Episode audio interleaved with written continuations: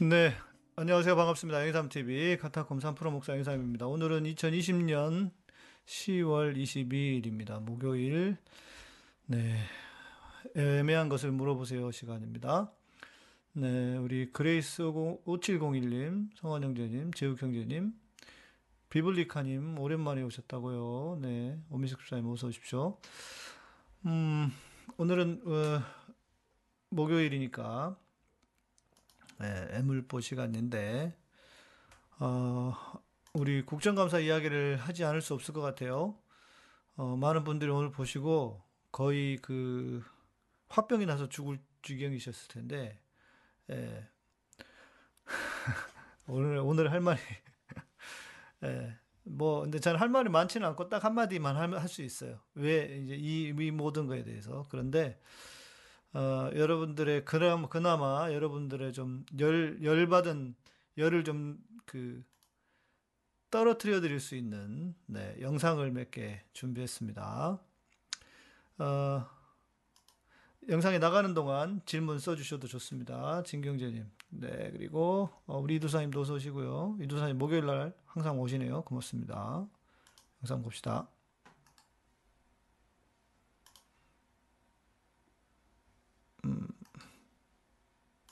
네, 총장님. 제가 오전 질의를 끝나고 약 뭐 한 3분 정도를 얘기를 하셨는데 그때 어 처에 대한 뭐 사랑, 뭐 순애보적인 거로 굉장히 미워하시는 것 같지만 제가 들은 바는 이렇습니다. 재산을 어떻게 만들었는지, 어떻게 불렸는지, 어떻게 굴리고 있는지 나는 묻지 않겠다. 그거 알고 싶지 않다. 근데 지금요, 얘기를 하신 게 조국 장관에 대해서도 얘기했을 때 부부 일심 동체라는 표현을 쓰셨어요. 거기다가 또 조국 정경심을 그렇게 묻고 그다음에 이익 공동체라는 거로 해서 정경심과 또 조범동 조카를 묶었습니다. 그런데 지금 김건희 씨는 주가 조작 사건에도 지금 이제 수사를 받고 있고요. 그다음에 최은순 그 장모하고 관련되는 거는 이게요. 단순한 게 아니라 아까 김, 금융 사기 운운하는데 무려 300억 대의 잔고 증명서 위조입니다. 근데 어떻게 이런 거에 대해서 이런 게 이미 들어와서 수사를 받고 있는데 그걸 갖다가 묻지도 않고 아무것도 모르십니까? 정말 이상합니다. 아 그래서 저는 정말 이게 일부러 그 콩코프를 앞에 앞에 씌우고 있는 게 아닌가 하는 이런 생각이 들고요. 그다음에 제가 저기 저 비디오를 하나 같이 공유를 해보겠습니다. 검찰이 오늘 전방위 압수수색에 나섰습니다. 이런 종류 사건은 제 에, 승인과 결심 없이는 할 수가 없죠. 그 윤석열 전화해가지고 오후에 바로 만났어요, 내가. 사모펀드 얘기만 했어요. 쉽게 얘기하면 사기꾼들이 하는 거다. 그래서 결론이 내려져 있더라고. 우부 일심 동체. 민정수석이 그런 거 하면 되느냐, 이런 식의 이제 도덕적 판단부터 시작해가지고. 그 목표는 법무부 장관 낙마가 목표이기 때문에 인사청문회 끝나기 전에 빨리빨리 해야 되는 거야, 이게. 검찰 개혁은 검찰 스스로는 절대 안 됩니다. 네. 그건 어느 조직도 마찬가지라고 봐요. 어느 조직도. 네. 권력기관 개혁한다고 했을 때 그 권력기관 스스로 무슨 개혁을 할 수 있어요. 다 이해관계자인데. 저 검찰 검찰을 사랑하시는 우리 윤 총장님. 제가 이거 앞에서 이런 얘기하죠. 박상기 장관이 뭐 거짓말한 것처럼 얘기하셨고 이해찬 대표도 그렇게 한 적 없다. 뭐 다 거짓말쟁이로 몰아버리셨는데요. 제가 한 가지만 이거 여쭙겠습니다. 그 8월 27일 압수수색 저기 하고 나서 박상기 장관 만나, 만나셨고요. 그런데 9월 9일 날 이런 여러 가지에도 불구하고 대통령이 지명을 하겠다고 하는 그 직전에 민정수석에게 전화 전화 거신 적 있습니까? 당시에 김조원 민정수석한테 전화 거신 적 있습니까? 민정수석하고 그것도 또, 또 밝혀, 밝혀 야 됩니까? 네, 그것도 또 밝혀야 됩니까? 이게 밝히려고 공직자가 아니에요. 이게 좀 공직자 마인드가 아니에요. 그러니까 여기서도 마찬가지로 조국 불가론 이런 얘기하는데 제가 이거 한 가지만 여쭙겠습니다. 그때 얘기하실 때 조국이 여기서 저기 드롭 만약 지명하면은 나 사표 쓰겠다, 사임하겠다 이렇게 윽박 지르는 게 사실입니까? 극박을 제가 민정 그건 말이 안 되는 얘기고 또 앞에 박상기 장관님 얘기는 만난 거는 맞지만 뭐 제가 무슨 뭐 어? 부부 일심 동체라는 알겠습니다. 그런 말씀 드린 적도 근데 없고요. 그게 저기 그때 당시에는요. 아직 사모펀드에 가서는 압수수색도 하지 않았는데 도대체 뭘 근거로 해가지고 사모펀드 하면 다 사기꾼이다 이런 얘기 하셨습니까? 지금 더군다나 조범동 재판에서도 사람들 다 사기꾼이라고 한 적이 없는데요. 왜 알겠습니다. 저렇게 말씀을 하시는지 모르겠습니다. 아니 그거는 박상기 장관이 하신 아니, 말씀이기 뭐 때문에 제가. 아니면은 그 안에서 아, 그 좋습니다. 맞는 말이면 그다음에 그 한 가지 좀 더 여쭙겠습니다. 한 가지 더. 여쭙겠습니다. 네. 어, 그 앞에서 한동훈 네. 저전 검사장 서울 저기 검사에 대해서 여러 가지 너무 비호한다 이런 얘기를 하셨는데 그 총장 지- 취임한 후에 말이죠. 서울중앙지검장 후보로 한동훈 검사를 추천하신 적이 있죠. 그거는 뭐 여러 사람들을 그러니까 좀 개혁 인사를 할 건지 아니면 네. 좀 보수적으로 할 건지 예. 해서 그래서 누구를 통해서 사람들을- 추천하셨나요, 당시에? 네? 누구를 통해서 추천하셨나요? 직접 하시지는 않았을 거 아니에요. 아니 그런 얘기들이 오갔기 때문에 그래도 박- 아마 제가 박형철- 박형철 당시- 네, 비서관하고도 박형철 반부패 예, 비서관. 여러 가지 얘기를 했는데 근데 이게 왜 네. 무산됐느냐? 조국 민정수석이 반대해가지고 무산됐죠. 아 그런 정도는 아닙니다. 그거는 처음에 이런 사정을 한동훈 검사도 알고 있죠. 아니 한동훈 검사장이 어떻게 바로 중앙지검장을 합니까? 처음에 알겠습니다. 그거 거기까지만 하시면 됐습니다. 그러니까 제가 이거 여기에 보여드릴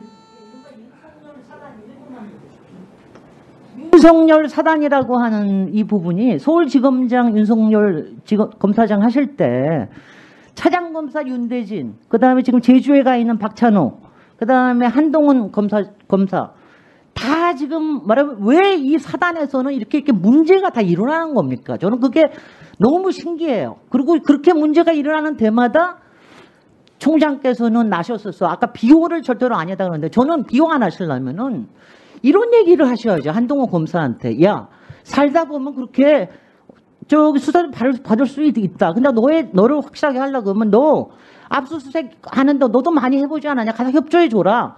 그 다음에 휴대폰 압수수색 당했어? 그 비밀번호 풀어줘라. 비밀번호 지금 안 풀어줘가 두 달 동안 수사가 진척이 못 되고 있는 거 아니에요? 이렇게 하는 게 선배가 해야 될 일 아닙니까? 선배가 아예 뭐 관여를 하지 말라면서요. 그리고 한동훈 검사는 제가 중앙지검에 왜 갔습니까?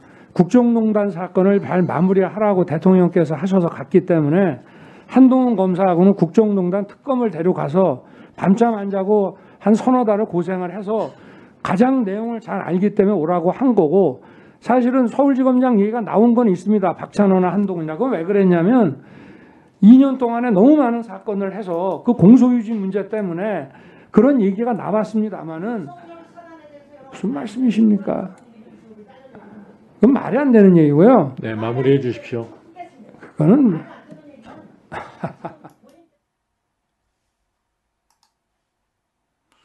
네, 못 보신 분들 위해서 제가 중요한 것만 보여드리고 있습니다. 지금 오늘 서울 남부지검장님께서 편지를 쓰시고 사직을 하셨는데요. 정치가 검찰을 덮었다라고 이렇게 말씀을 하신 것 같습니다.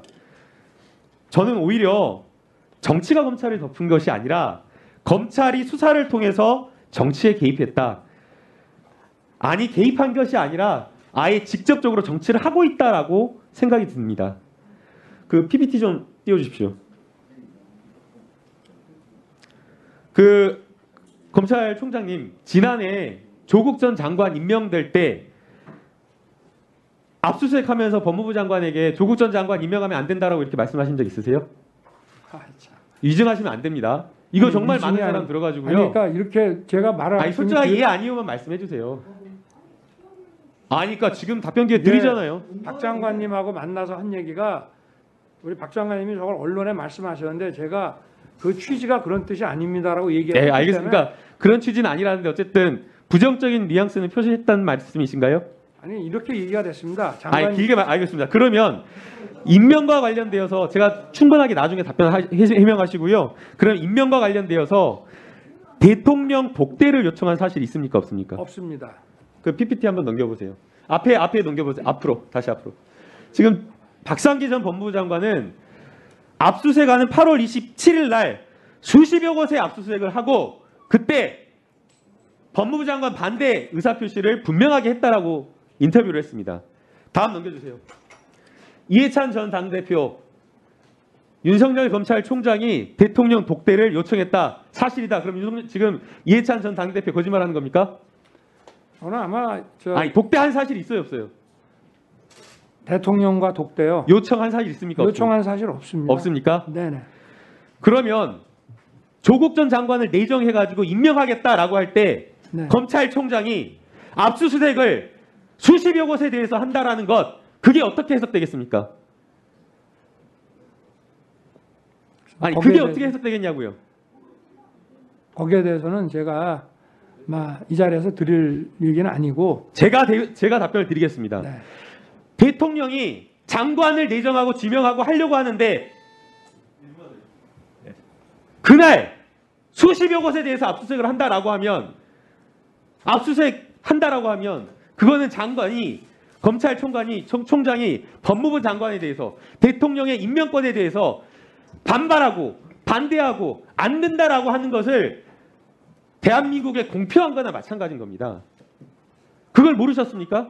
저희가 그걸 모를 리가 있습니까? 네, 저희가 아니요, 제가 이야기하겠습니다. 그 다음에 이야기하시면 됩니다. 그걸 모를 리가 있겠냐고요. 아니 저희가 압수수색 아니, 제가 이야기하고 그 다음에 청구하려면 말씀해 주시면 좋겠습니다. 청문회 일정도 청문회 당일날, 네. 청문회 당일날 11시 거의 밤 다 돼서 네. 표창장 위조 관련된 의혹을 네. 기소를 하셨습니다. 네. 제대로 된 수사나 했습니까? 표창장 위조 공소 사실 어떻게 됩니까? 목적범이기 때문에 기본적으로 사문서 위조의 목적을 적시해야 되고 사문서 위조의 방법 어떻게 했는지 언제 했는지 이런 것들이 제대로 수사해야 되는데 하나도 맞지 않습니다.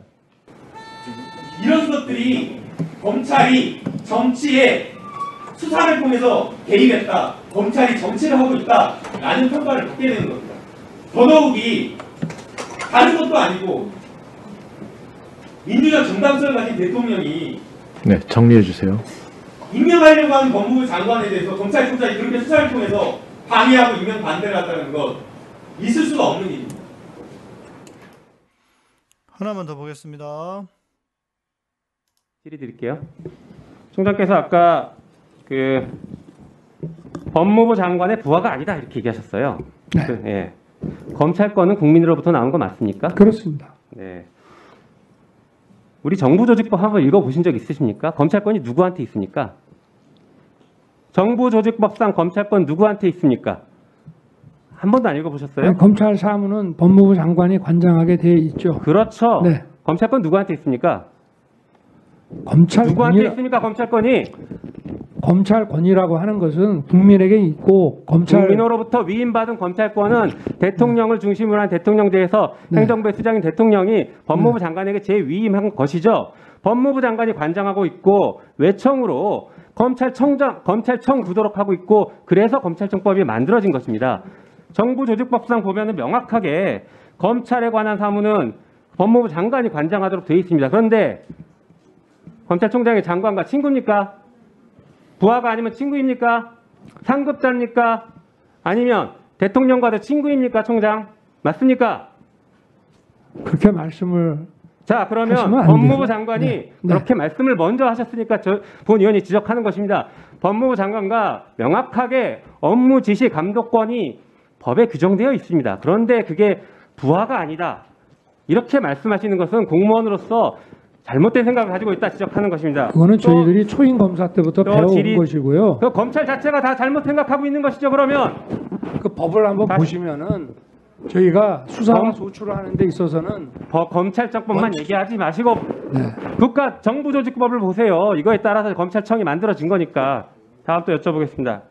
자, 인사청문회 준비하면서 이주영 변호사와 통화한 적 있습니까? 없습니까? 없습니다. 확실합니까? 저는 뭐 제가 이- 이주영 변호사 그때 변호사인데 제가 통할 이유가 없습니다. 아, 인사청 네. 인사청문회 준비하면서 통화한 적 한 번도 없으신 거 확실하시죠? 제가 좋습니다. 뭐 예. 자, 그리고 그 총장과 A 변호사의 친분 관계가 지금 계속 얘기가 되고 있는데 이주영 변호사의 친분 관계 가 얘기가 되고 있는데 이 부분은 좀 뼈아프게 들으셔야 될 것 같습니다. 이주영 변호사가 라임 사건 수사할 검사들을 미리 알고 있었다.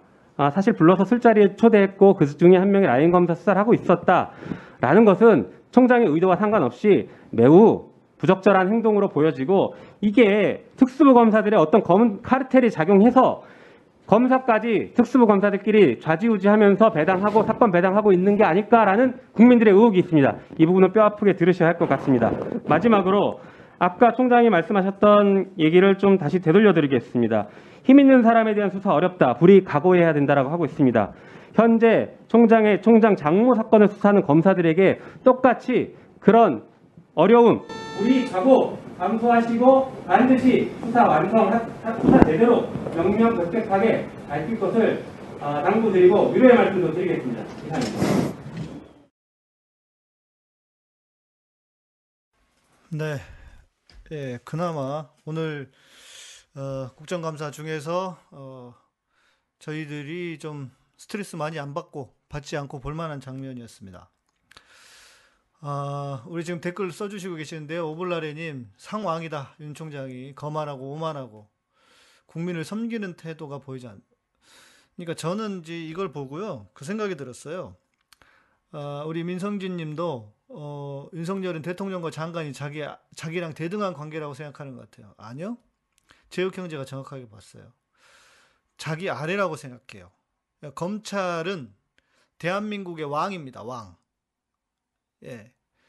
에, 이미 존재하지도 않는 왕으로서의 자리와 역할을 자기들은 그런 인식을 하는 거예요. 대한민국은 자기들이 어, 주물럭거리면 대통령도 날릴 수 있고 어 뭐 누구든 지금 뭐 우리 한명수 총리 또 뭐 유시민 장관 집어넣으려고 했던 거 다 알잖아요. 조국 장관 마찬가지. 자기들이 왕이에요, 왕. 예. 대통령도 아닙니다. 왕입니다, 왕. 어, 그것을 오늘 적나라하게 보여준 어, 장면이었다. 전 이렇게 생각합니다. 어, 생각이 있고 의식이 있는 우리 시민들이라면 어, 단순히 이거는 그 뭐 윤석열의 캐릭터뿐만 아니라 검찰이 보여주고 있는 어, 어떤 현 주소 정확하게 오늘 보여준 것이 아닌가 싶어요. 그래서 저는 다른 것보다 이거 먼저 시작했으면 좋겠어요. 왜 검찰총장입니까? 검찰청인데 항상 명칭이 중요해요. 이름이 중요합니다. 그래서 저는 검찰총장이 아니라 검찰청장 예, 여기서부터 시작해야 된다고 봅니다. 그래서 어, 당연히 뭐 이제 음, 26일 어, 들어보니까 민주당이 에, 지금 공수처는 출범을 했지만 공수처장을 추천 안 한 거잖아요. 야당에서.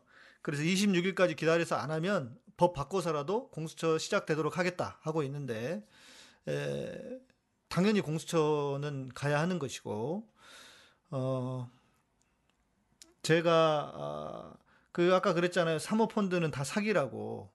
자, 막말로 얘기해 봅시다. 사모펀드 누가 했어요? 사기질을 누가 했습니까? 지금도 그 신, 예, 신한은행, 신한이 아닙니다. 신 아닙니다. 신한. 그쪽, 그쪽에서 자기 그 장모가 300억인가 그 은행 잔고 위조해가지고 대출해줬잖아요. 그런데 거기에 지금 라임인지, 어, 라임, 라임 쪽인가요? 거기에 지금 어, 연결이 돼 있잖아요. 장모 그, 그 신한 신한 그 은행이 신한 저축은행이 신한이 아니고 신안 그런 거 보면은 제가 볼 때는 이래요. 와이프한테 와이프가 그렇게 해서 돈 번 거를 보고 어, 저의 추정입니다. 저의 추정이에요. 어, 와이프가 그렇게 돈 번 것을 어, 알고 보고 이것을 조국 장관한테 뒤집어 씌운 거예요. 물론 자기가 뭐 금융 사기 이런 거 다 이제 뭐 특수부에서 많이 했었으니까 자기도 알겠죠.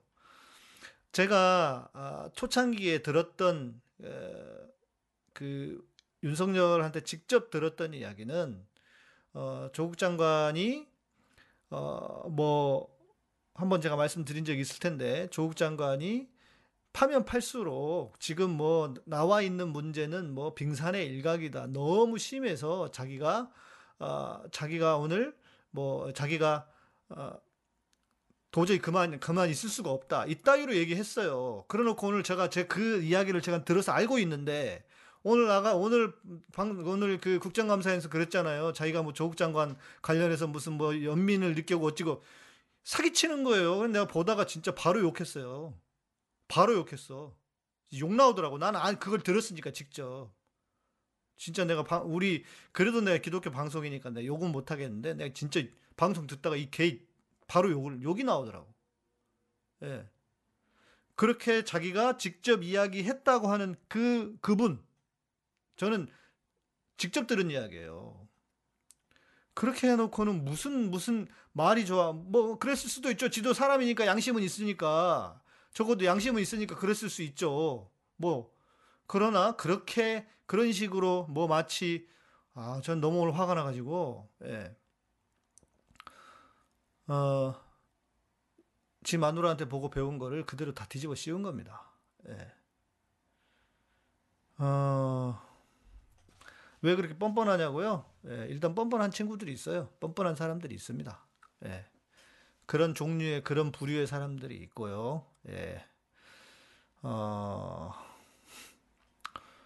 그리고 그거 같아요. 다른 거 아니고 지금 윤석열이 뭐 태도가 거만하다, 오만하다 뭐 여러 가지 이야기가 나왔지만 그 일에 제가 어제 말씀드렸잖아요. 저는 어떤 딱 사안을 보고 분석을 한다고. 그래서 하나로 그냥 한마디로 딱 그 정리를 해서 던지는데 그건 뭐냐? 그건 뭐냐면 다른 거 아니에요. 검찰은 왕이라는 거예요. 사라진 우리의 왕들이 나타난 거예요. 자기들은 자기들은 자기들 스스로가 왕이라고 생각했어요. 실제로. 그래서 저런 행동들이 자연스럽게 나오는 거예요. 국정감사 가가지고 국- 국회의원들 앞에서 그럴 텐데 그냥 저런 행동들이 자연스럽게 나오는 거예요. 그냥 예, 왕입니다. 왕. 여러분 우리 민주사회에서 왕이 존재하면 되겠습니까? 왕은 있어서는 안 되는 거잖아요. 지금은 없잖아요. 대한민국에 왕이 어디 있어요? 물론 뭐 우리의 왕족들은 뭐 그때 그때 당시에 그 친일 때문에 뭐 어떻다 뭐 저떻다 얘기 들어보긴 했지만 자기들이 새로운 왕족이 돼 가지고 왕 왕이 하는 왕이나 하는 짓을 하려고 그래요. 예.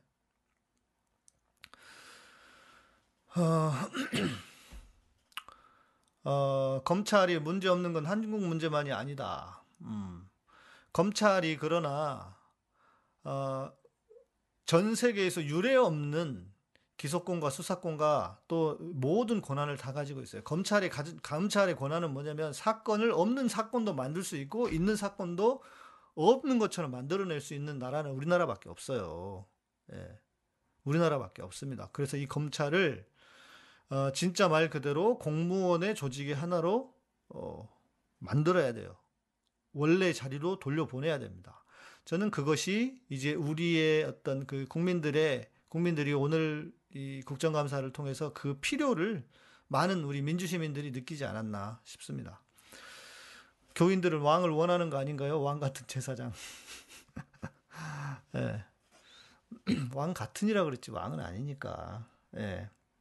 그래서 어, 제가 오늘 어, 그 내막을 알고 있는 사람으로서 아 진짜 내가 오늘 흥, 흥분해서 진짜 욕을 욕을 한 번 했네. 아, 제가 웬만하면 욕을 잘 안 하는데 거짓말하고 있는 거 보다가 음, 제가 다른 거는 다른 거는 뭐 내 눈으로 안 봤으니까 내가 직접 들은 게 아니니까 그렇다 쳐요.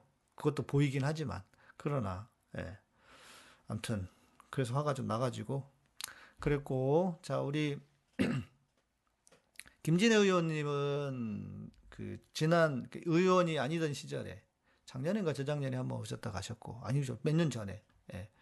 몇 년 전에 오- 오셨다 가셨고 또 어, 우리 김용민 의원이랑 어, 김남국 의원은 제가 조만간에 뭐 의원실로 가든지 해서 인터뷰를 한번 좀 따오려고 합니다. 예, 그때 기대해 주시고요. 예, 연락처도 가지고 있어서 요즘 이제 국정감사로 바쁘니까 제가 뭐 연락은 못 드리겠고 예, 김남국 의원 오늘 또 생일이라고 그러네요. 카톡에 연락처가 있어가지고 봤더니 생일이래요. 그래서 축하한다 그러면서 제가 오늘 수고하셨다고 문자라도 보냈는데 뭐 아직 봤는지 모르겠습니다. 음, 저는 그래서 이것이 오늘 이, 오늘 이 국정감사는 한편으로는 이렇게 봐요. 출마의 변이었다. 예. 제가, 어, 엊그제 그랬죠. 윤석열은 추, 대통령 출마할 수도 있다고. 왜? 왜? 마누라, 마나님, 마누라고 하면 되지. 마나님께서 그 아내가, 장모가 바- 분명히 물러나지 말라고 계속 할 것이고 대통령까지 나가라고 쑥삭거리고 있을 겁니다. 저는 오늘 이, 이 첫 번째는 첫 번째는 뭐였냐면 나를 잘라주세요라고 하나가 하나가 읽혔고 예, 내 발로는 안 나간다 나를 잘라달라 왜 그래야 피해받은 고난당하는 메시아가 되니까 그래서 저쪽 진영에서 어, 더 예, 인기가 올라가게 될 것이고 어, 나를 잘라주세요라고 하나 받고 두 번째는 저는 출마하겠습니다라고 봤어요. 예. 뭐 이게 틀릴 수도 있지만 그렇게 보였어요. 출마할 것 같아요. 예. 네. 아, 이런 문제 생길 것을 문재인 대통령은 몰랐을까요? 왜 윤석열 임명을 해서 문제를 야기했을까요? 음. 자, 이 얘기는 이제 또 요, 요 얘기, 오늘 뭐 검찰 얘기만 해요. 다른 얘기 여러분 질문해 주셔도 돼요. 저희는 직접 확인했습니다. 어, 윤석열을 임명할 때 어, 조국 장관이 엄청 당했잖아요, 지금. 네, 조국 장관님은 반대하셨대요. 그런데 청와대, 청와대 내에도 청와대 내에도 윤석열을 지지하는 사람들이 더 많았대요. 임명을 하자고 하는 사람이 예, 더 많았대요.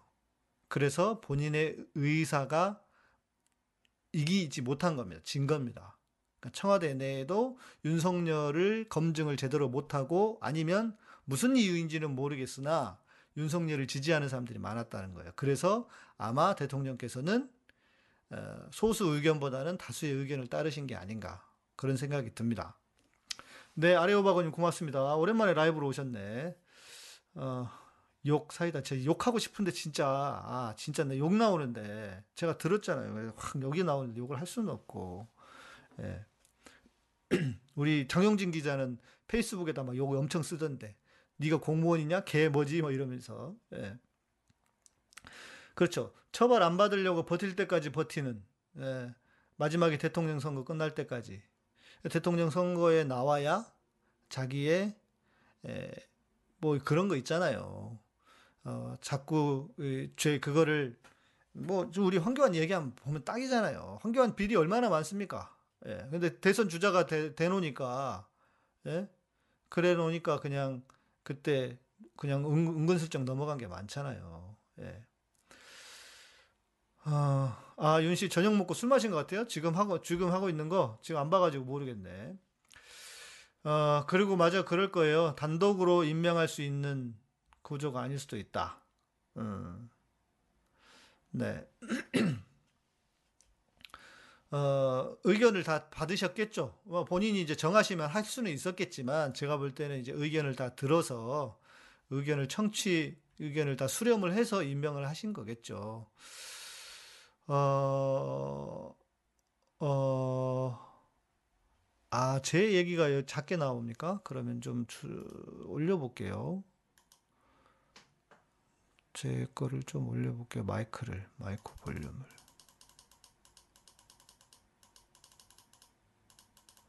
작게 나오면 안 되지. 네. 아레오바거님 피드백 좀 주세요.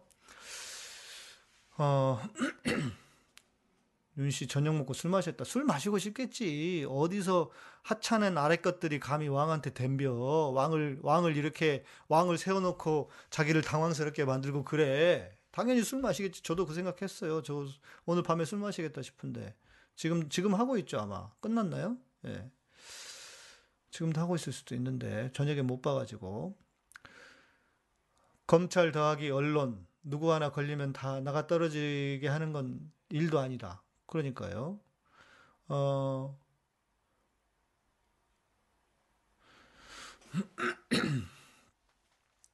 어, 저는 대통령께서 이런 상황을까지 예측하셨다고 생각은 안 해요. 그런데 이렇게 상황이 된 것이 아닌가. 뭐, 우리는 뭐, 대통령의 수 해가지고 막 하잖아요. 근데 뭐, 진짜 그랬다면, 진짜 천재고 그러시다면, 그렇게까지는 아니고, 어찌 하다 보니, 역사가, 아, 발전하기 위해서, 우리 지금, 진경재님 말씀하시는 것처럼 역설적으로 윤석열이 아니었다면 지금 검찰의 이런 모습이 드러나지 않았을 수도 있습니다. 그러니까요. 조 장관이 그렇게 조국 장관님이 그렇게 고생하지 않았으면 우리들이 진짜 잘 몰랐을 거예요. 설마 왜냐면 우리 머릿속에는 그런 게 없잖아요. 아무리 그래도 그렇지 인간이 어떻게 그런 짓을 할 수 있어. 하고 설마, 설마 이러다 보니까 상상을 못 하는데 상상을 못 하는데 그렇다는 거를 이제 지금 우리가 알고 드러나게 되잖아요. 노무현 대통령께서 돌아가셨을 때까지만 해도 별로 감이 없었던 것 같아요, 우리는. 네. 그래서 오히려 지금 검찰의 민낯이 드러나서 차라리 낫다고 생각합니다. 그러니까 말입니다. 예. 어차피 검찰총장은 누구를 임명한다 한들 검찰은 자체 개혁 못합니다. 차라리 멍청한 놈을 앉혀놓는 게 나았을지도. 어, 그러니까요. 저는 지금 오히려 대통령이, 대통령께서 진짜 윤석열한테 뭐 임기 다 채우라고 하셨는지는 내가 잘 모르겠지만, 어, 그것도 진짜인지 거짓말인지는 모르겠지만, 저는 윤석열이 굳이 사퇴할 필요는 없다고 봅니다. 예. 끝까지 이렇게 해서 더 많은 것이 드러나야 돼요. 뭐, 이, 다 드러난 거나 마찬가지지만, 예. 아, 덕겸소님, 정해중이고 곧 속개한답니다. 정말 심장 뛰어서 오늘 윤씨 걸 보는 거 힘들었습니다. 아, 저도 많이, 많이 화가 나더라고요. 예. 올렸지만 안 올라가요? 어, 그렇습니까? 그러면은 조금 더 여기서 올려볼게요. 네, 마이크 한 번 더, 한 번만 더 다시 체크해 주세요. 네. 맞아요. 그래서 윤석열이 머리가 좋은 사람은 아닌 거예요. 예. 음, 열 가지 색깔의 기술, 색깔, 기술이 열 가지만 있겠습니까? 여기 검찰한테 당해보지 않으면 가서 세상에 그렇게, 하, 정말 이건 보통 일이 아닐 거예요. 상상을 초월할 거예요. 예, 그런 사람이 한둘이겠습니까? 검찰 때문에 패가 망신한 사람이 진짜 너무 많대요. 아시잖아요. 검찰이, 제가 그때 설명 한번 드렸습니까? 검찰이 자기가 아, 검찰이 먹고 사는 방법은 뭐냐면 이렇답니다. 자, A 회사가 있고 B 회사가 있어요. 근데 A 회사가 어, 경쟁사야. A 회사가 잘해. 근데 이 B 회사가 검찰하고 잘 아는 사이야. 그러면 어, 무슨 짓을 하냐면 이 검찰이 검찰이 B 회사에 속한 어, 그 검찰이 B 회 B 회사에 속한 어, 사람이랑 짜고 A 회사의 회장을 소환을 해. 그리고 납품업체들이나 밑에 있는 사람들 다 소환을 해서 거래처를 끊어버려요. 예. 그래서 어떻게 하느냐. 이 회사를 말려 죽여. 그리고 고소하고 티 잡아가지고 하면은 이 법, 법이 한 3년 가잖아요. 그 사이에 회사는 주저앉고 그리고 이, 이 당사자는 너무 억울하니까 억울하니까 병이 나는 거예요. 억울하니까 병이 안 날 수가 없네. 억울하니까 병이 나고, 어, 그 사이에 이 검사가, 검사는 자기는 이제 옷을 벗고 이 회사를 먹어. 예. 실제로 그런 일들을 하는 게 검사들이래요. 그게 검찰들이래요. 그렇게 하고 있대요. 예. 어, 윤석열이 이, 버틸수록 불리해질 거다. 저는 윤석열은 그러고도 남, 남을 사람이라고 봅니다. 그렇게 머리가 좋은 사람이 아니다.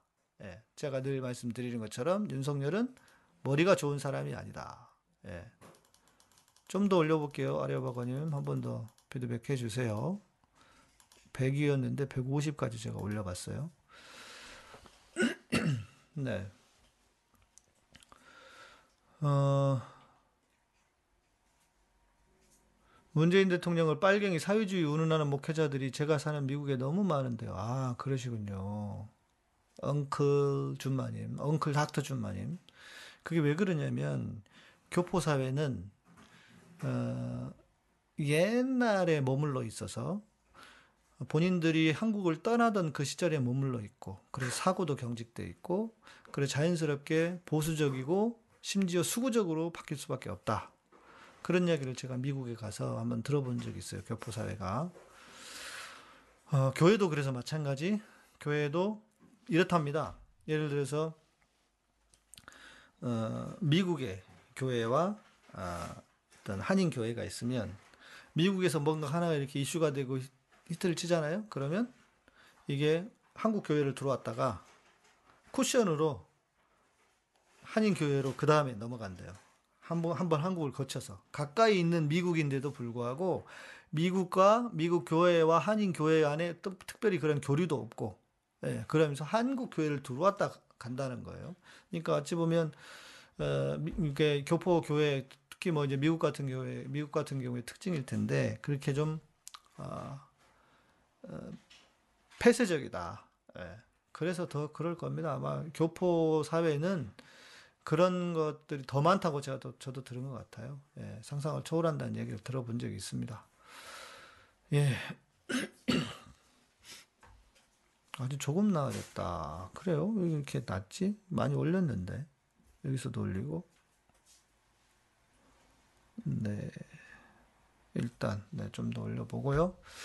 자, 여러분, 오늘은 질문 없으세요? 예, 우리 오늘 국정감사 때문에 너무 스트레스 받고 다들 그냥 스트레스 및 충격을 받아가지고, 그죠? 너무 화들이 나셔가지고. 저만 그런 게 아니에요. 여러분도 그러실 것 같, 그러신 것 같아요. 네. 음, 그리고, 우리 어떤 분이 그 말씀을 하셔서, 어, 요 얘기를 좀 다시 해드려야 될 것 같습니다.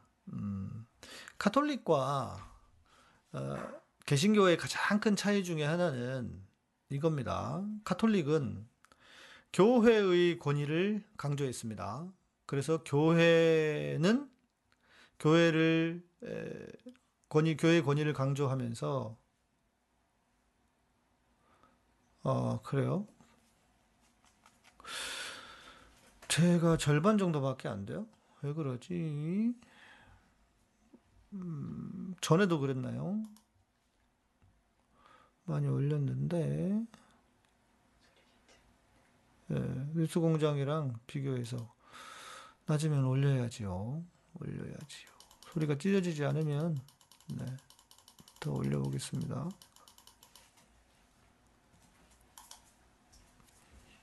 처음 시작할 때 100이었는데 지금 출력이 175로 올렸어요. 네, 일단 뭐 볼륨은 여기까지 해보고요. 무슨 얘기하다 말았나? 아, 아. 카톨릭은 교회 권위를 강조하면서 그래서 교황의 권위가 강조되었고 개신교는 어, 교회의 권위라 권위보다는 교회 권위를 부정하고 오히려 말씀 교회의 권위를 부정하다 보니 그 빈 자리에 말씀을 넣었죠. 그래서 말씀의 권위가 강조가 되고 그러면서 교황의 권위가 어, 교황의 권위를 부정하다 보니 무슨 일이 있었느냐? 어, 그 사제의 권위를 부정하고 어, 우리 모두가 왕 같은 제사장이다. 이것이 개신교의 가장 큰 특징입니다. 개신교의 가장 큰 특징이에요. 그런데 오히려 어떠고, 어떻게 되고 있습니까? 어, 왕 같은 제사장은 교회에 한 명밖에 없잖아요. 목사밖에. 그것도 담임 목사밖에. 예. 이게 문제라는 거죠. 교, 우리가 카톨릭화 되고 있는 거예요. 구약으로 돌아가고 있다는 거예요. 구약으로. 예. 이게 문제라는 거예요. 그런데 어떤 교회들은 이걸 안 가르친대요. 안 가르친대요. 가르치지 않는다는 거예요. 이게 얼마나 문제입니까? 그렇지 않습니까? 얼마나 문제예요. 예. 어, 그렇게 말하지 않는 목사들은 뭐 목사 중심으로 목사 뭐 목사한테 자리야 복 받는다 어쩐다 이런 말 하는 분들은요. 예, 뭐 목사한테만 자리야 복 받습니까? 우리 모두에게 자리야 복 받는 거지. 그런 사람들은요. 구약에 머물러 있는 것이고 좀 심하게 얘기하면 사기다 해도 과언이 아닙니다. 어, 우리 진경님 C.S. 루이스의 스트루, 어, 스크루테이프의 편지를 읽어보면 악은 일반인들이 봤을 때 더 멋있고 상식적이며 선한 듯 다가오지만 조금씩 조금씩 악과 선을 헷갈리게 만들어서 맞아요. 악으로 유도하고 결국에는 광신도처럼 만들어버리죠. 국짐, 검찰, 전광훈 대형교회가 그렇게 70년간 한국을 지배해오고 망쳤죠. 그걸 노무현 정신이 악을 드러나게 만드는 시작점이 되었다고 생각해요. 맞습니다. 그래서 그래서 역사는 서서히 바뀌는 거예요. 서서히. 갑자기 확 바뀌지 않고. 그러니까 저는 이 일도 그 안에 그 변화가 변화되어 가고 있는 과정 중에 누군가는 희생을 당하기도 하고 누군가는 헌신을 해야 하기도 하는데 그 변해 가고 있는 사이에 그런데 그게 참 그분들에겐 죄송하고 안타까워 역사가 빚을 지는 거죠 어찌 보면 우리 조국 장관에게 빚을 한국 사회가 빚을 지는 것처럼 그러나 분명한 것은 역사는 발전하고 변화된다는 거예요. 예, 발전하고 변화된다. 예. 저는 그걸 믿습니다. 특히 우리는 왜? 일본 같은 데는 안 되잖아요. 근데 우리는 그런 민주 민주화의 역사를 가지고 있잖아요. 예. 수많은 분들이 그래서 서서히 서서히 바뀌어 갈 것이다. 변해 갈 것이다. 네, 저는 이렇게 예, 그렇게 봅니다. 네, 장성국님 원론적인 질문 하나 드릴게요. 신이 인간을 위해 존재하나요? 인간이 신을 위해 존재하나요?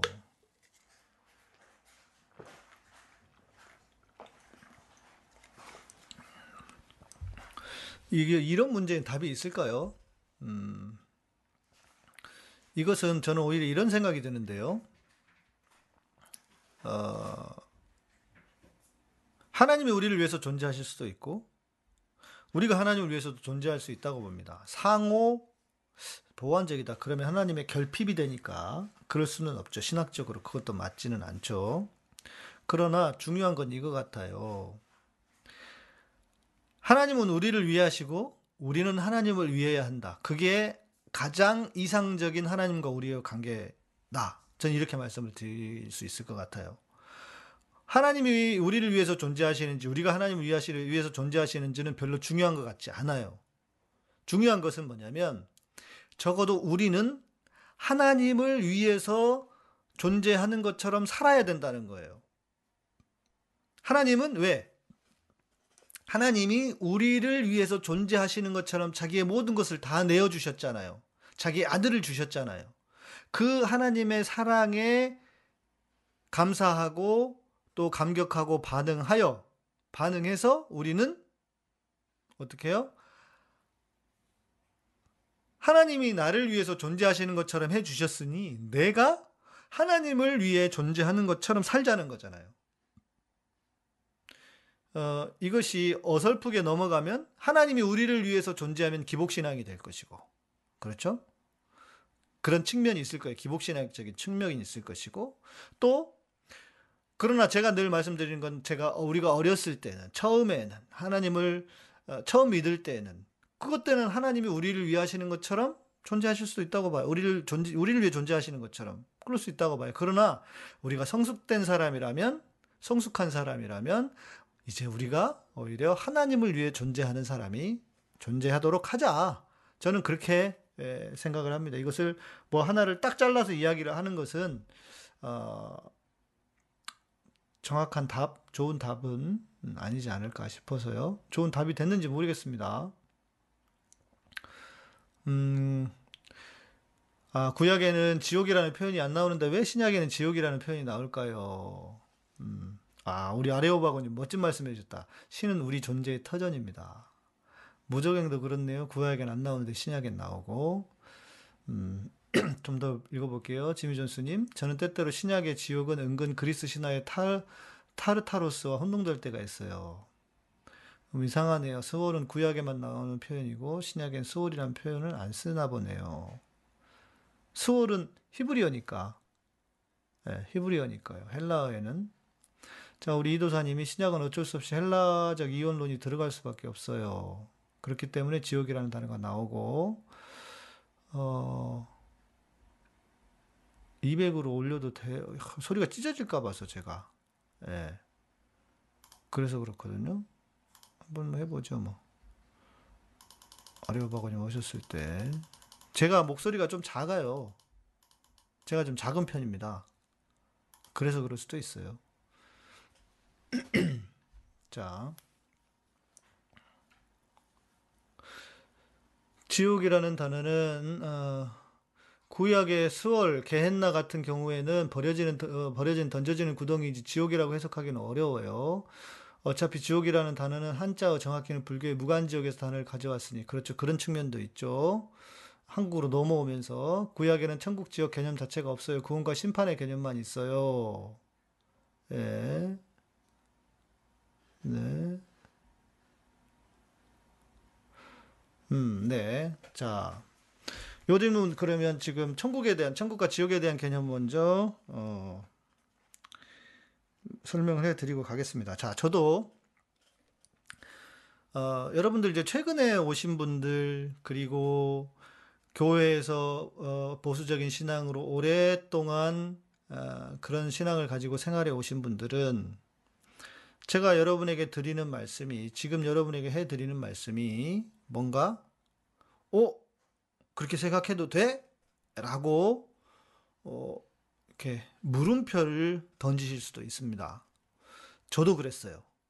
저도 아시다시피 저는 합동의 에, 목사고 7년 동안을 그런 어, 말씀이 성경이 어, 에, 성경의 표현으로 하면 1.1획도 어, 바뀔 수 없는 그리고 심지어 어떤 우리 그 성경의 성경을 조금이라도 건드리는 순간 이것은 어떤 그 뭐랄까 어, 있어서는 안 되는 해서는 안 되는. 그러니까 그냥 이 말씀이 너무 고귀해서 너무 주 조- 너무 귀해서 하나님이 그냥 우리에게 예, 잘 차려진 밥상처럼 말씀을 턱 우리에게 주셨다 라고 하는 것. 그래서 절대 그 말씀이 어떻게 우리에게 왔는지 이런 것들은 그 과정은 어, 보거나 과정을 보거나 과정을 말하면 안 되고 말씀의 권위는 하나님으로부터 오기 때문에 하나님이 턱 우리에게 주셨다라고 하는 것처럼 저도 믿어 왔어요.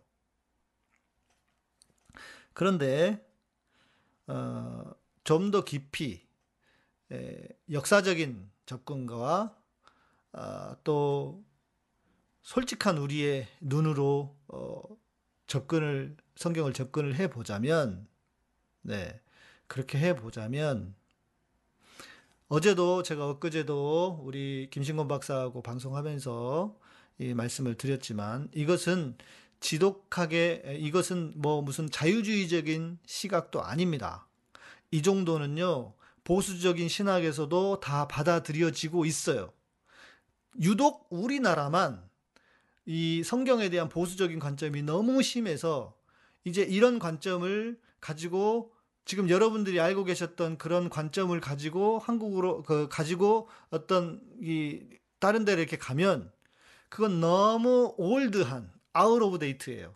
너무 old한 old한 어 관점이라고 해야 될까? 그렇게 봅니다.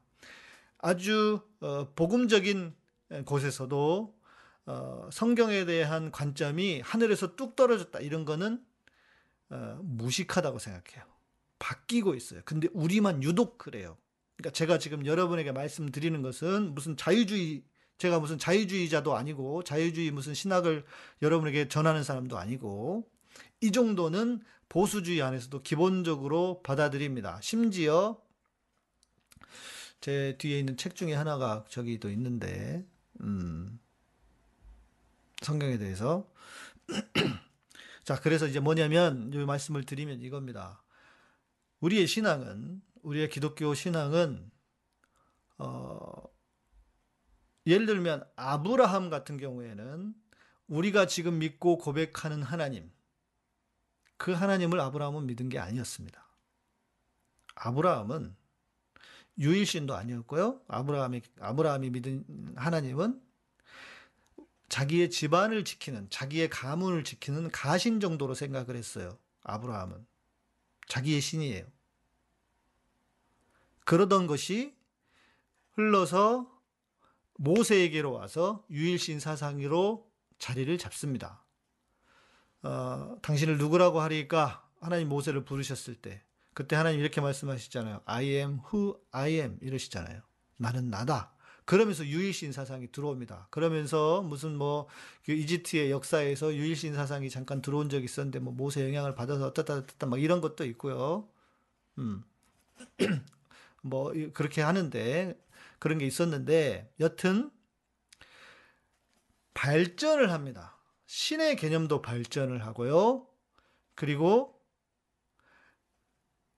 그것이 발전이 아니라도 환경과 상황과 그 지역에 맞게 변화를 갖는 거예요. 여러분, 내가 가지고 있는 지금 신에 대한 개념이 유대인들이나 우리가 모세나 내지는 아브라함이든 또 그 아브라함이 아니라도 그렇게 멀리 가지 않더라도 그 사람들이 가졌던 신앙적인 수준, 신앙적인 하나님에 대한 신 개념이 같을까요? 같지 않다고 봅니다, 전. 같을 수도 없고요. 그래서 제가 문화적이라고 하나님에 대한 개념도 문화적으로 바뀌어 왔을 수 있다고 저는 생각해요. 근데 이것이 무슨 리버럴한 자유주의적인 시, 사- 시각이 아니라고요. 그냥 교회에서 성경을 하나님이 뚝 줬다. 이게 무식한 이야기지. 이게 무식한 이야기지. 자, 마찬가지 성경도 그러면서 성경이 어떻게 예, 성경 아, 보수적인 학자들 유일신 개념 엘리야 때로 또 봐요? 음, 그렇군요. 훨씬 더 뒤로 갔네.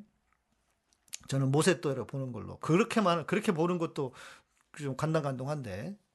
신론? 신론이 있죠. 예. 자, 성경이 쓰여지는 과정. 성경이 하나님의 말씀으로 된 과정은 역사적인 과정을 거쳐옵니다. 그래서 구약에는 우리 김신곤 박사도 얘기했던 것처럼 이것은 그냥 웬만한 사람들이 다 받아들이는 생각이에요. 구약에는요, 구약은 유대인들은 철저하게 현세적인 신앙이었어요. 구- 그래서 구약은 천국이라든지 이 이 뭐 다른 그러니까 다른 더- 더 너머의 세상이라든지 이생이라든지 이런 게 없었어요. 그러니까 자연스럽게 지옥의 개념도 없는 거죠. 자, 그런데 그러면 어떻게 이것이 천국으로 넘어왔느냐? 천국의 개념이 신약 성경에는 들어왔느냐? 자, 유, 이- 이스라엘이 유대 특히 남유다는 바벨론으로 끌려가죠. 바벨론 유수, 바벨론으로 포로가 잡혀 포로로 잡혀갑니다. 그런데 그때 당시의 종교가 뭐였느냐? 조로아스트교였다고요. 조로아스트교는 아시다시피 철저하게 이원론이었습니다.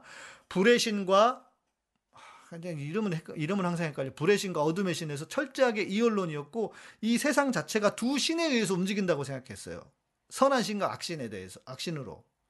그래서 철저하게 현세적이었던 신앙이 바벨론의 영향을 받아서 이원론적인 신앙 그리고 바벨론의 영향은 바벨론 다음 페르시아잖아요. 우리는 페르시아하고 그리스 로마가 되게 그리스가 멀리 떨어져 있다고 생각을 하지만 그리 페르시아하고 그리스는요 교류를 상당히 많이 했습니다. 그래서 서로 사상의 영향도 받았어요. 만일 우리가 알고 있는 마라톤 전투라든지 그 그 그 뭐죠?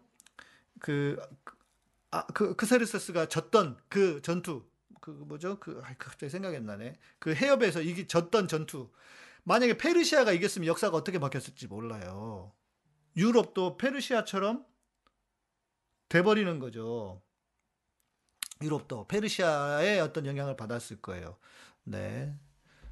지금 질문 볼게요. 여기 되게 중요한 질문 하셔가지고 오늘 조금 늦어지더라도 이해해 주시고 요 이야기는 지금 나왔으니까 제가 말씀을 드릴게요.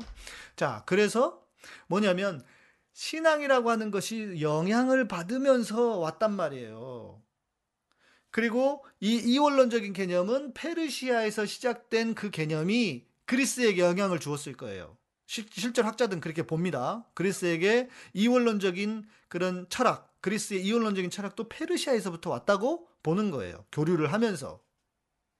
그리고 그것이 바울이 그 이원론적인 그리스 철학의 시- 시- 신학을 차용을 하잖아요.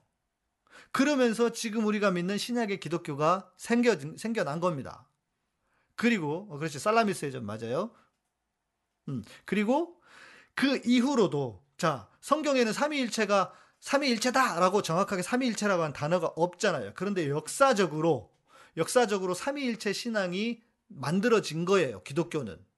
자, 그러니까 저는 어떻게 이해하냐면 이것을 여러, 여기까지만 이야기하면 여러분들이 충격을, 충격을 받으실 수도 있어요. 아니, 막 그러면 막 이상한 종교한테 기독교가 영향받아가지고 그렇게 우리가 지금 그걸 믿는다고? 네, 맞아요.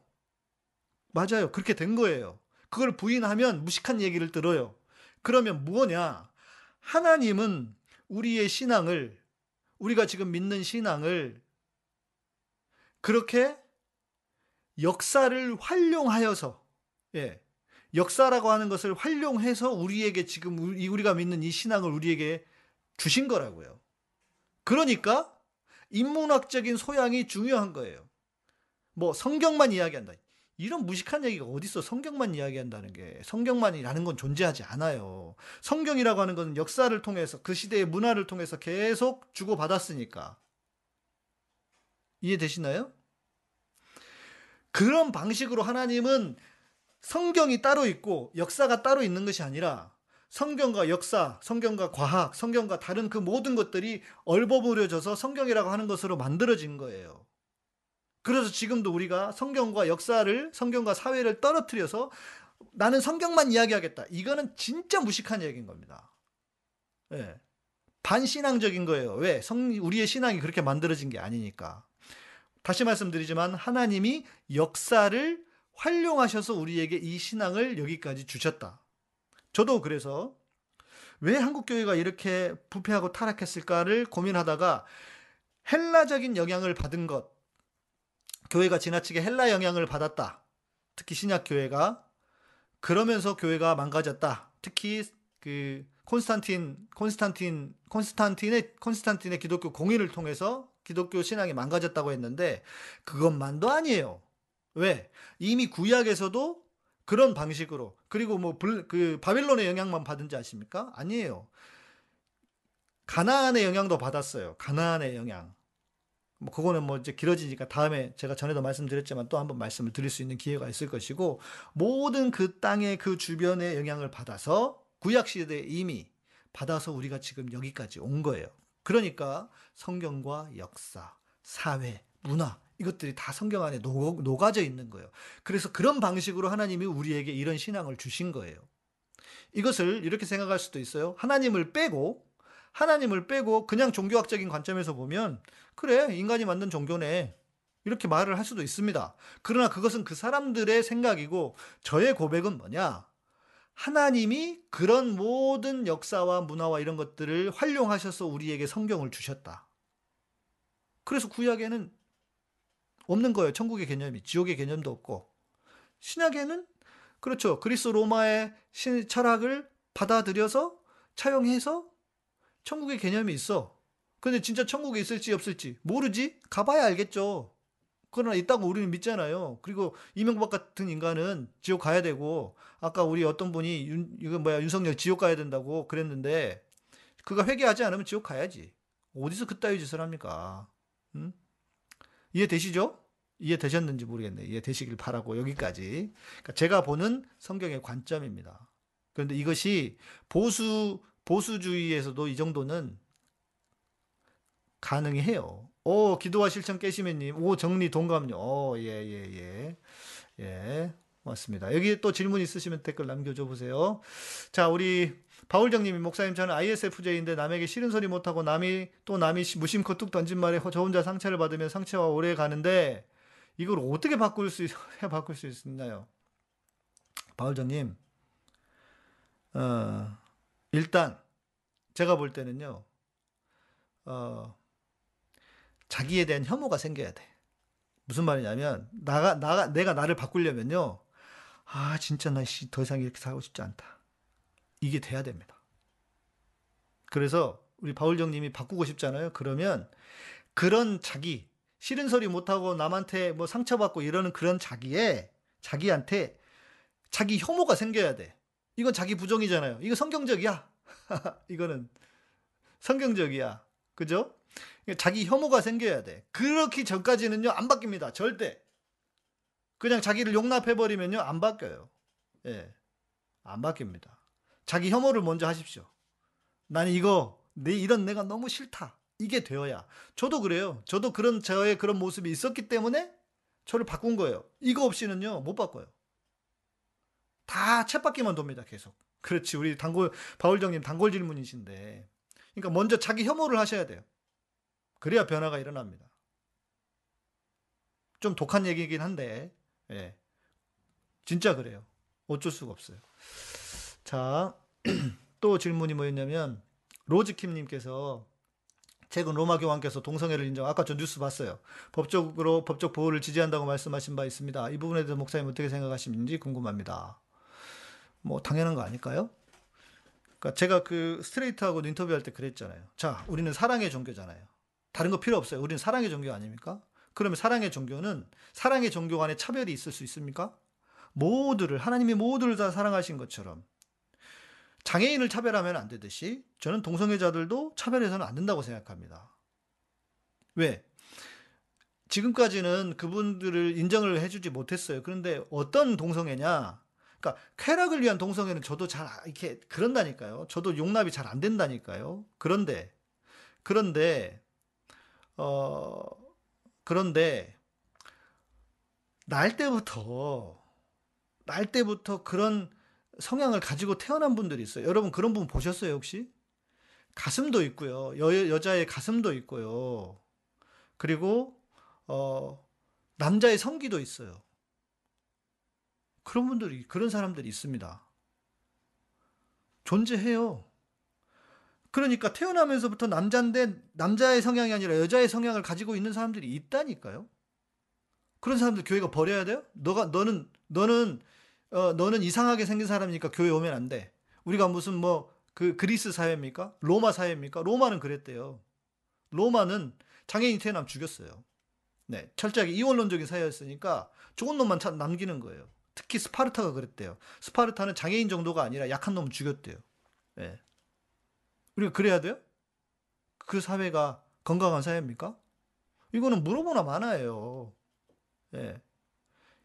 물론 인간이 쾌락을 추구하면서 뭐는 저는 그것과 상관없이 쾌락을 추구하면서 동성애로 간 사람도 있다고 생각을 합니다. 그 사람들에게는 저는 뭐 우리가 신앙 안에서 보- 회개를 선포해야 된다고 생각해요.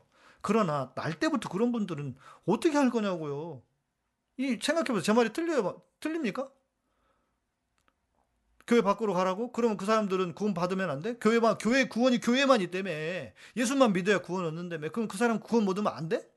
구원 구원 받으면 안 돼요? 그 사람 교회 나와서 신앙생활 하면 안 돼? 어떻게 그렇게 해야 되냐고요. 저의 생각입니다. 물어보셔서 제가 답을 드린 거고요. 예. 어, 네. 네, 우리 신경진 목사님 말씀에 전적으로 공감하고 지지합니다. 성경은 정말 역사적 관점, 철학적 관점, 인문학적 관점 등 다양한 관점을 갖고 읽고 관점만이 아니라 성경이 그런 것들이 다 들어가 있다고 생각하셔야 되는 거예요.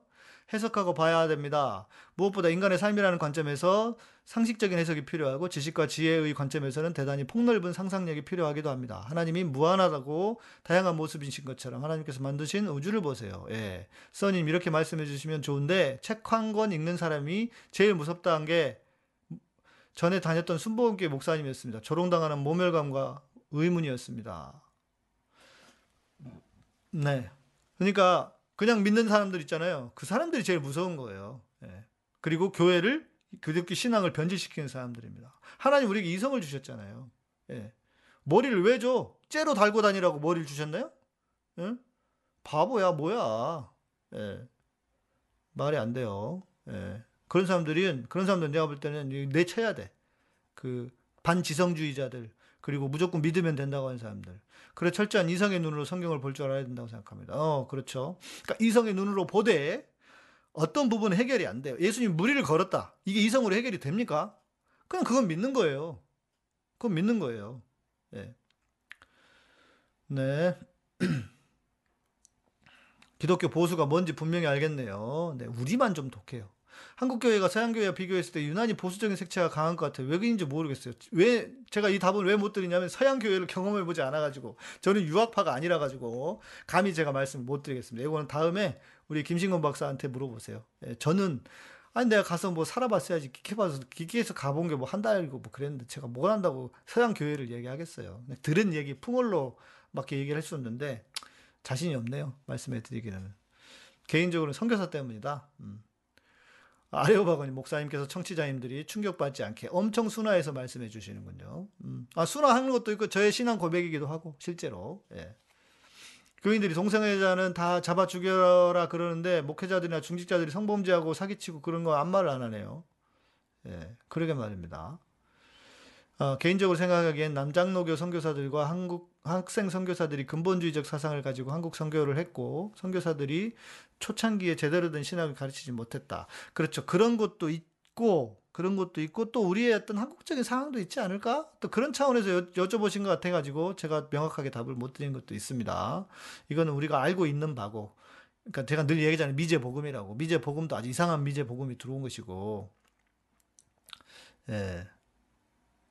동성애 잡자고 동성애 잡자고 정작 중요한 인과 의와 예 이런 것은 다 버렸다는 느낌입니다. 아니요. 제가 볼 땐 동성애 잡자고 한 게 아니라 동성애에 핑계를 댄 거예요. 예. 핑계를 대고 뭐 같은 말일 수도 있지만 핑계를 대고 덤빌 만한 게 동성애밖에 없는 거예요. 예, 지들이 안 짓는 죄가 동성애밖에 없는 거예요. 예. 아, 우리 기도와 깨- 시민 깨- 실천 깨시민님 보셨다고 제자였는데 의학적 결함 출생. 예. 자, 또 어, 이제 질문은 여기까지입니다. 이후에 박형룡, 박윤선과 같은 화란 개혁교회 신학을 따르는 극보수 칼빈주의자들이 한국교회 신학을 이끈 것도 있고, 그렇죠. 한경직을 필두로 한 레드 컴플렉스가 가득한 목사들이 한국교회를 이끌었기 때문이다. 이건 역사적으로 보는 것이고, 여만섭 소장님께는 날 때부터 동성애 성향을 갖고 태어난 건 의학적으로 존재하지 않는다고 말씀하시는데 거짓입니다. 거짓말입니다. 어, 우리 지난번에 이학준 교수님이 저한테 말씀해 주시는데 미국에도 3%에 4% 정도가 날 때부터 동성애적인 소양, 그 성향을 가지고 있는 분들이 있다는 그런 결론, 그 의학적인 연구도 있대요. 예, 거짓말이에요. 그러니까 동성애를 무조건 욕하기 위해서 하는 거짓말입니다. 그런 말 들으면 안 됩니다. 예. 여만섭 진짜 아유. 예. 아, 정민님, 제 초등학교 다닐 때 반 친구가 동생이 그렇게 생겨서 병원 다닌다고 해서 있어요, 그런 분들이. 선천적 동성애자들이 1에서 2% 정도 존재한다는 논문도 있다. 그리고 무성애자들도 있대잖아요. 예, 무성애자들도. 어, 수원에 에이즈 전문병원 원장 있어요. 동성애 파리하는. 아휴, 그렇죠. 우파 코인 하는. 음. 부- 부흥에 가면 천국 지옥 얘기를 유난히 많이 해서 무서웠다. 예, 왜냐면 종교에서 제일 쉬운 게 뭐냐면 공포거든요. 공포 마케팅이 제일 쉬워요. 너 죽으면 지옥 가? 이거보다 쉬운 게 어딨어요? 예. 이거보다 사람들을 교회 안으로 끌고 오기 좋은 게 어디 있습니까? 그래서 그런 것도 있어요. 그런 측면도 잘 먹히기도 하고. 예. 음. 조선 시대도 사방지 이름이요? 사람 이름? 남녀 성기 다 가진 사람이 나온다. 그러니까 있다니까요. 어떻게 할 거예요? 예. 자, 오늘, 오, 그래도 중요한 얘기를 좀 했네요. 성경에 대한 이야기도 좀 해드렸고. 결혼하고 이, 20년 지나면 무성애자 되는 거 아닌가요? 에이, 설마. 예, 와이프한테만 그런 거 아니야? 음. 자, 오늘 여기까지 해볼까요? 여러분 내용이 좋으셨다면 좋아요와 구독, 구독이 빠지고 있어요. 네, 빠지고 있어요, 구독이. 자, 그리고 어, 어, 슈퍼챗도 요즘 줄어들고 있어요, 여러분. 네. 은혜 받으신 분들 슈퍼챗으로 여러분의 은혜를 우리 그러고 보니까 정재 재준 형제 안 보인다 오늘. 예. 가족끼리 지켜주는 거다. 음, 알았어, 그만해. 가족끼리는 그러는 거 아니야.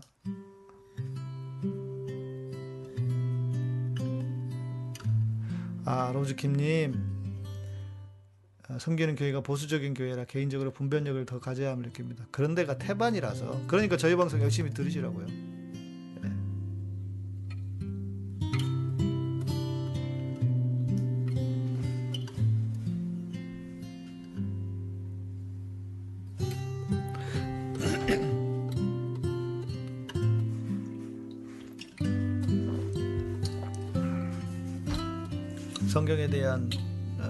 관점이 좀 해소가 되셨는지 모르겠네요. 예?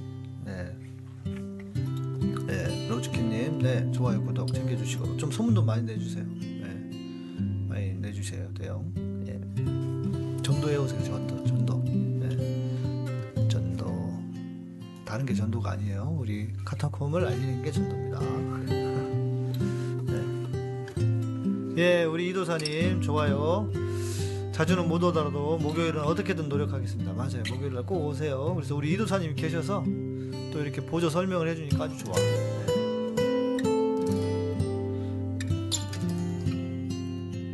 아, 우리 제육 형제 때문에 혼자서 빵 터지셨다고. 네. 제육 형제랑 방송 하나 해야 되는데, 아 재밌는 방송을 하나 해야 되는데.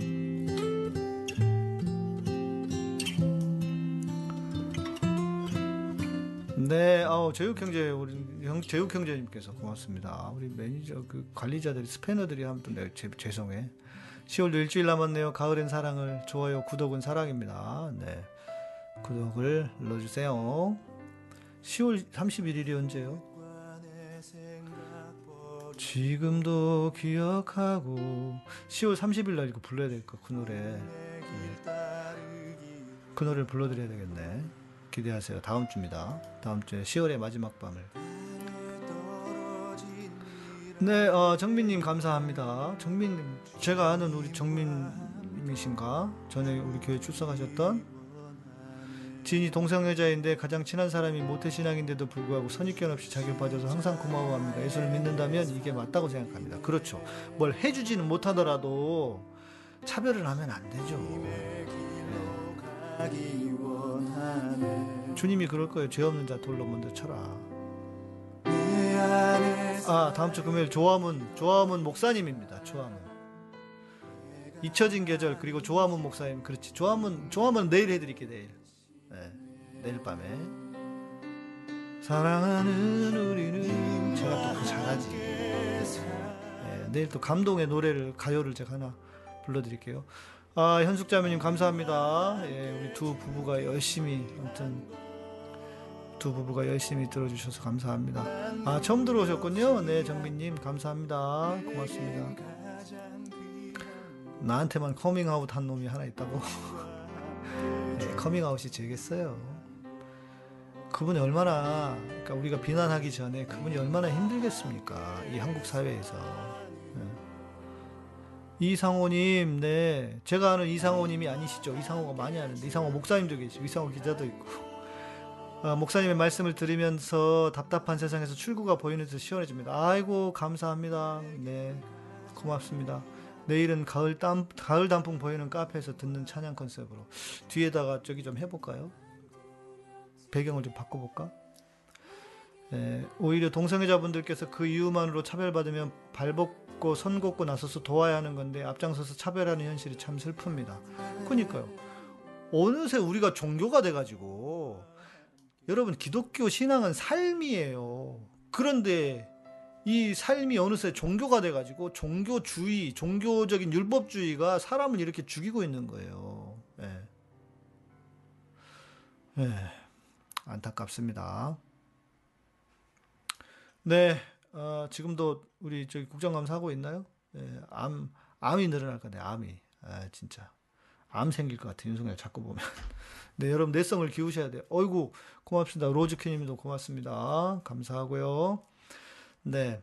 이런 질문 좋아요. 성경에 대한 그런 질문들, 그러니까 여러분들이 그런 질문을 해주시니까 저도 다시 또 좀 정리를 해서 말씀을 드릴 수 있게 된 것 같고, 그래서 저는 성경에 대해서는요, 예전처럼 그런 관점, 하늘에서 뚝 떨어졌다, 이런 관점으로 성경 보지 않습니다. 그건 진짜 무식한 거예요. 예.